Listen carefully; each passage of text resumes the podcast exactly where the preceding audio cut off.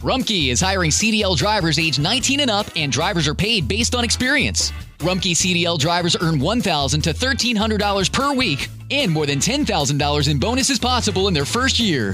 Rumkey drivers are home daily, work in a recession resistant industry, receive great benefits and performance incentives.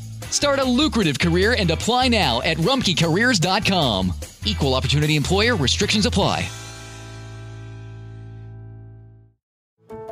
How did we become Central Ohio's most trusted team of orthopedic experts? We focus on what matters most our patients. At Orthopedic One, we know we're only at our best when we're helping you get better. And every day, your commitment to overcoming pain and injury inspires and moves us. That's why we bring our best every day to earn your trust. Find a physician near you at orthopedic1.com. Coalición por el Evangelio presenta Cómo la Iglesia puede ayudar en la prevención del suicidio, escrito por Catherine Butler.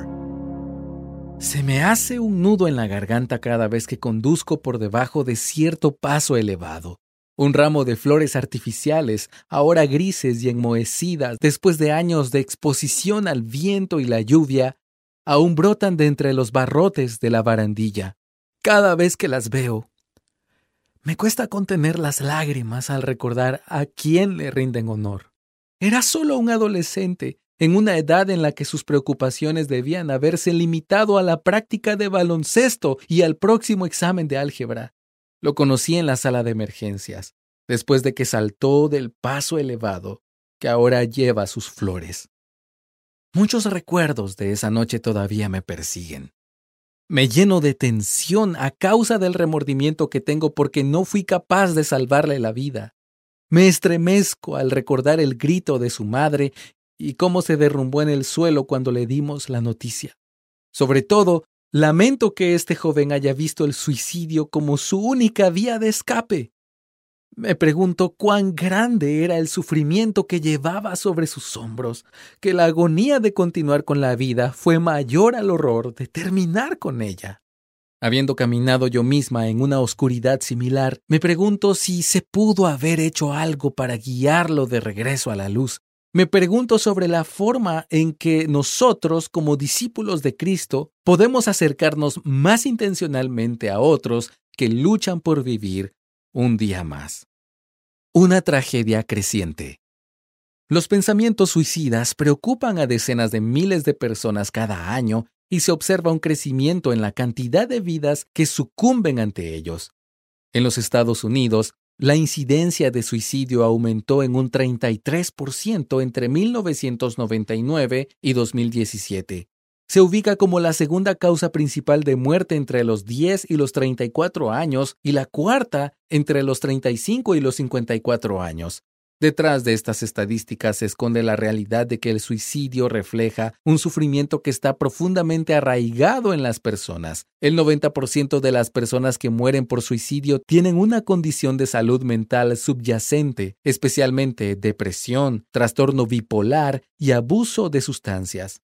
Los factores socioeconómicos también parecen desempeñar un papel importante, ya que las muertes por suicidio han aumentado abruptamente entre los estadounidenses blancos de mediana edad desde el año 2000, especialmente en las comunidades rurales donde el declive económico ha sido más pronunciado. Si bien la incidencia de suicidio no ha cambiado en general durante la crisis del COVID-19, sí ha aumentado significativamente entre los más afectados. Eso incluye a los de ascendencia hispana y afroamericana, así como a los trabajadores esenciales y los cuidadores no remunerados a quienes la pandemia ha golpeado mucho más fuerte. Los números sugieren que la vida se siente como una tortura y la esperanza como un ideal inalcanzable para un gran número de personas. ¿Cómo amamos a otros tan sumidos en el sufrimiento? Como cuerpo de Cristo, ¿cómo reconocemos y trabajamos con los desesperanzados y los guiamos de regreso a la esperanza? Prevención en la Iglesia. La Iglesia ya está siendo de ayuda en algunos aspectos. La asistencia a la iglesia y el poder lidiar con las circunstancias de manera espiritual se han relacionado con un menor riesgo de suicidio. Sin embargo, los estudios sugieren que podemos hacer más. En un estudio de Lifeway del 2017, un tercio de los asistentes a la iglesia informaron que tenían un amigo cercano o un familiar que se había suicidado. Aunque un tercio de esas víctimas asistió a la iglesia, solo el 4% dijo que los líderes o miembros de la iglesia estaban al tanto de sus luchas. Esta desconexión revela posibles oportunidades perdidas para salvar vidas. La mayoría de las personas que sobreviven a un intento de suicidio se comprometen nuevamente con la vida y si pudiéramos ayudar a alguien durante el angustioso momento de la crisis suicida, entonces, si Dios lo permite, podemos ayudarlo a recuperarse y prosperar. La clave es permanecer conectados con nuestros hermanos y hermanas, reconocer cuando las sombras invaden y tener el valor de intervenir. Las siguientes pautas breves pueden ayudarte a identificar y apoyar a alguien que lucha con pensamientos suicidas. ¿Cómo ayudar? Número 1. Mantente conectado. El amor por mi esposo frustró mis planes suicidas y, como suele suceder, mi situación era común. Es menos probable que las personas que luchan con pensamientos suicidas se quiten la vida si pueden identificar una razón para vivir, especialmente si esa razón involucra relaciones con otros. Las personas que tienen tendencias suicidas a menudo se sienten desesperadamente solas y de hecho el aislamiento social es un factor de riesgo de muerte por suicidio. No podemos conocer las luchas de un hermano o hermana si estamos desconectados. Como miembros del mismo cuerpo, todos necesitamos pertenecer, amar y ser amados. La prevención del suicidio comienza con preocuparse lo suficiente el uno por el otro como para darse cuenta de cuando algo anda mal. Comienza al amar a nuestro prójimo, involucrándonos y preocupándonos lo suficiente como para preguntarnos cómo están los que nos rodean. Número 2. Reconoce las señales de advertencia. Si bien el suicidio es notoriamente difícil de predecir, ciertas señales de advertencia pueden alertarte sobre posibles problemas a la vista. Si notas los siguientes indicadores en un amigo o ser querido, no dudes en conversar con él. Empeoramiento de su salud mental, estado de ánimo deprimido, ansiedad, etc., especialmente cuando viene acompañado de agitación. Comportamiento imprudente, por ejemplo, aumento del uso de sustancias retraimiento social, disminución en la higiene personal, habla o escribe sobre la muerte, amenaza con quitarse la vida, cambio dramático en su estado de ánimo después de un periodo de depresión, lo cual puede indicar la intención de cometer suicidio. Busca acceso a los medios para cometer suicidio y comportamiento preparatorio, por ejemplo, regalar bienes preciados.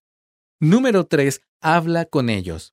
Si el comportamiento de alguien te preocupa, ten una conversación en privado de forma cariñosa y libre de prejuicios. Los expertos coinciden en que debes preguntar directamente si la persona está considerando suicidarse. Los estudios demuestran que esta pregunta no pone la idea en la cabeza de una persona en sufrimiento y de hecho, la mayoría de las personas en ese estado se sienten aliviadas cuando alguien trae el tema a colación. No discutas con una víctima. No minimices su dolor ni le des consejos, solamente escúchalos y hazte presente.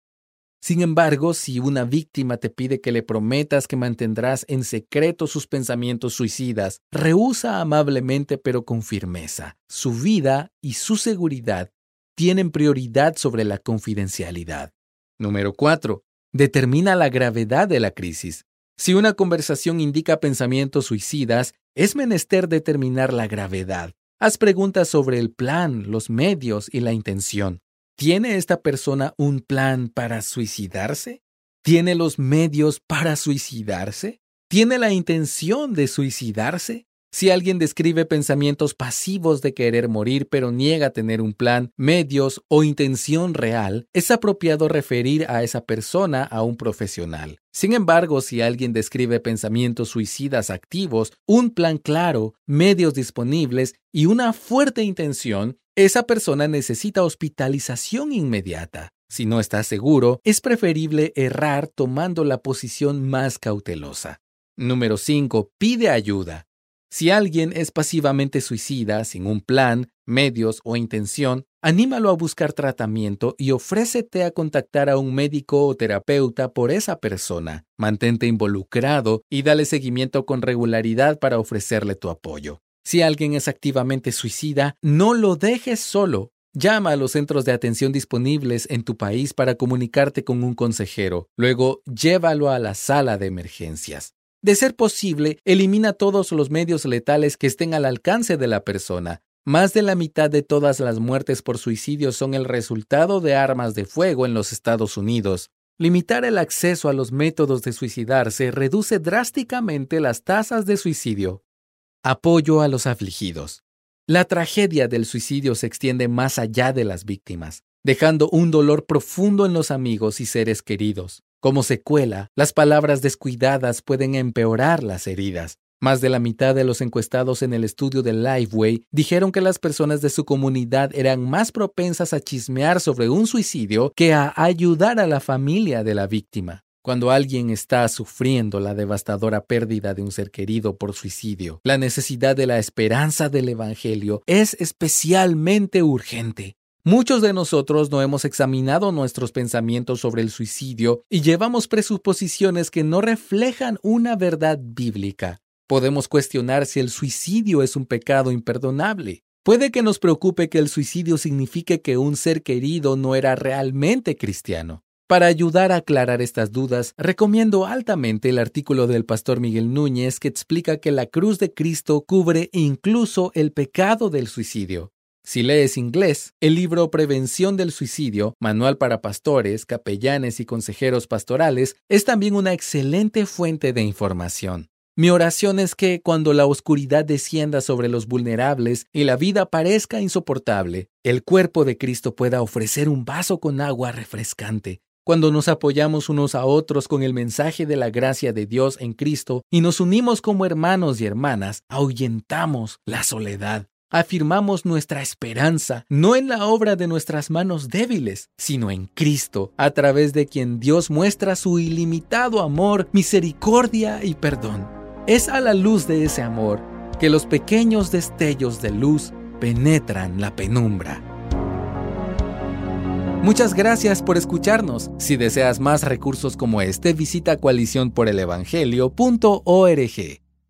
Este verano, si buscas productos que hidraten y que te den una piel firme sin gastar una fortuna, cuenta con Olay. Primero elimina las impurezas con el limpiador Olay Collagen Peptide 24 Cleanser. Después aplica el hidratante Olay Collagen Peptide 24 Moisturizer en el lindo frasco blanco. Es libre de fragancia y en solo dos semanas notarás una piel más firme. Prepárate a lucir tu mejor rostro. Ahora obtén 2 dólares de descuento en ambos productos. Encuéntralos en tu tienda más cercana y en olay.com. ViewSonic portable monitors are compact, lightweight, and feature convenient USB C connectivity. Whether you're heading back to school or back to work, don't forget to pack a portable monitor for productivity on the go. Leader of the pack, ViewSonic portable monitors.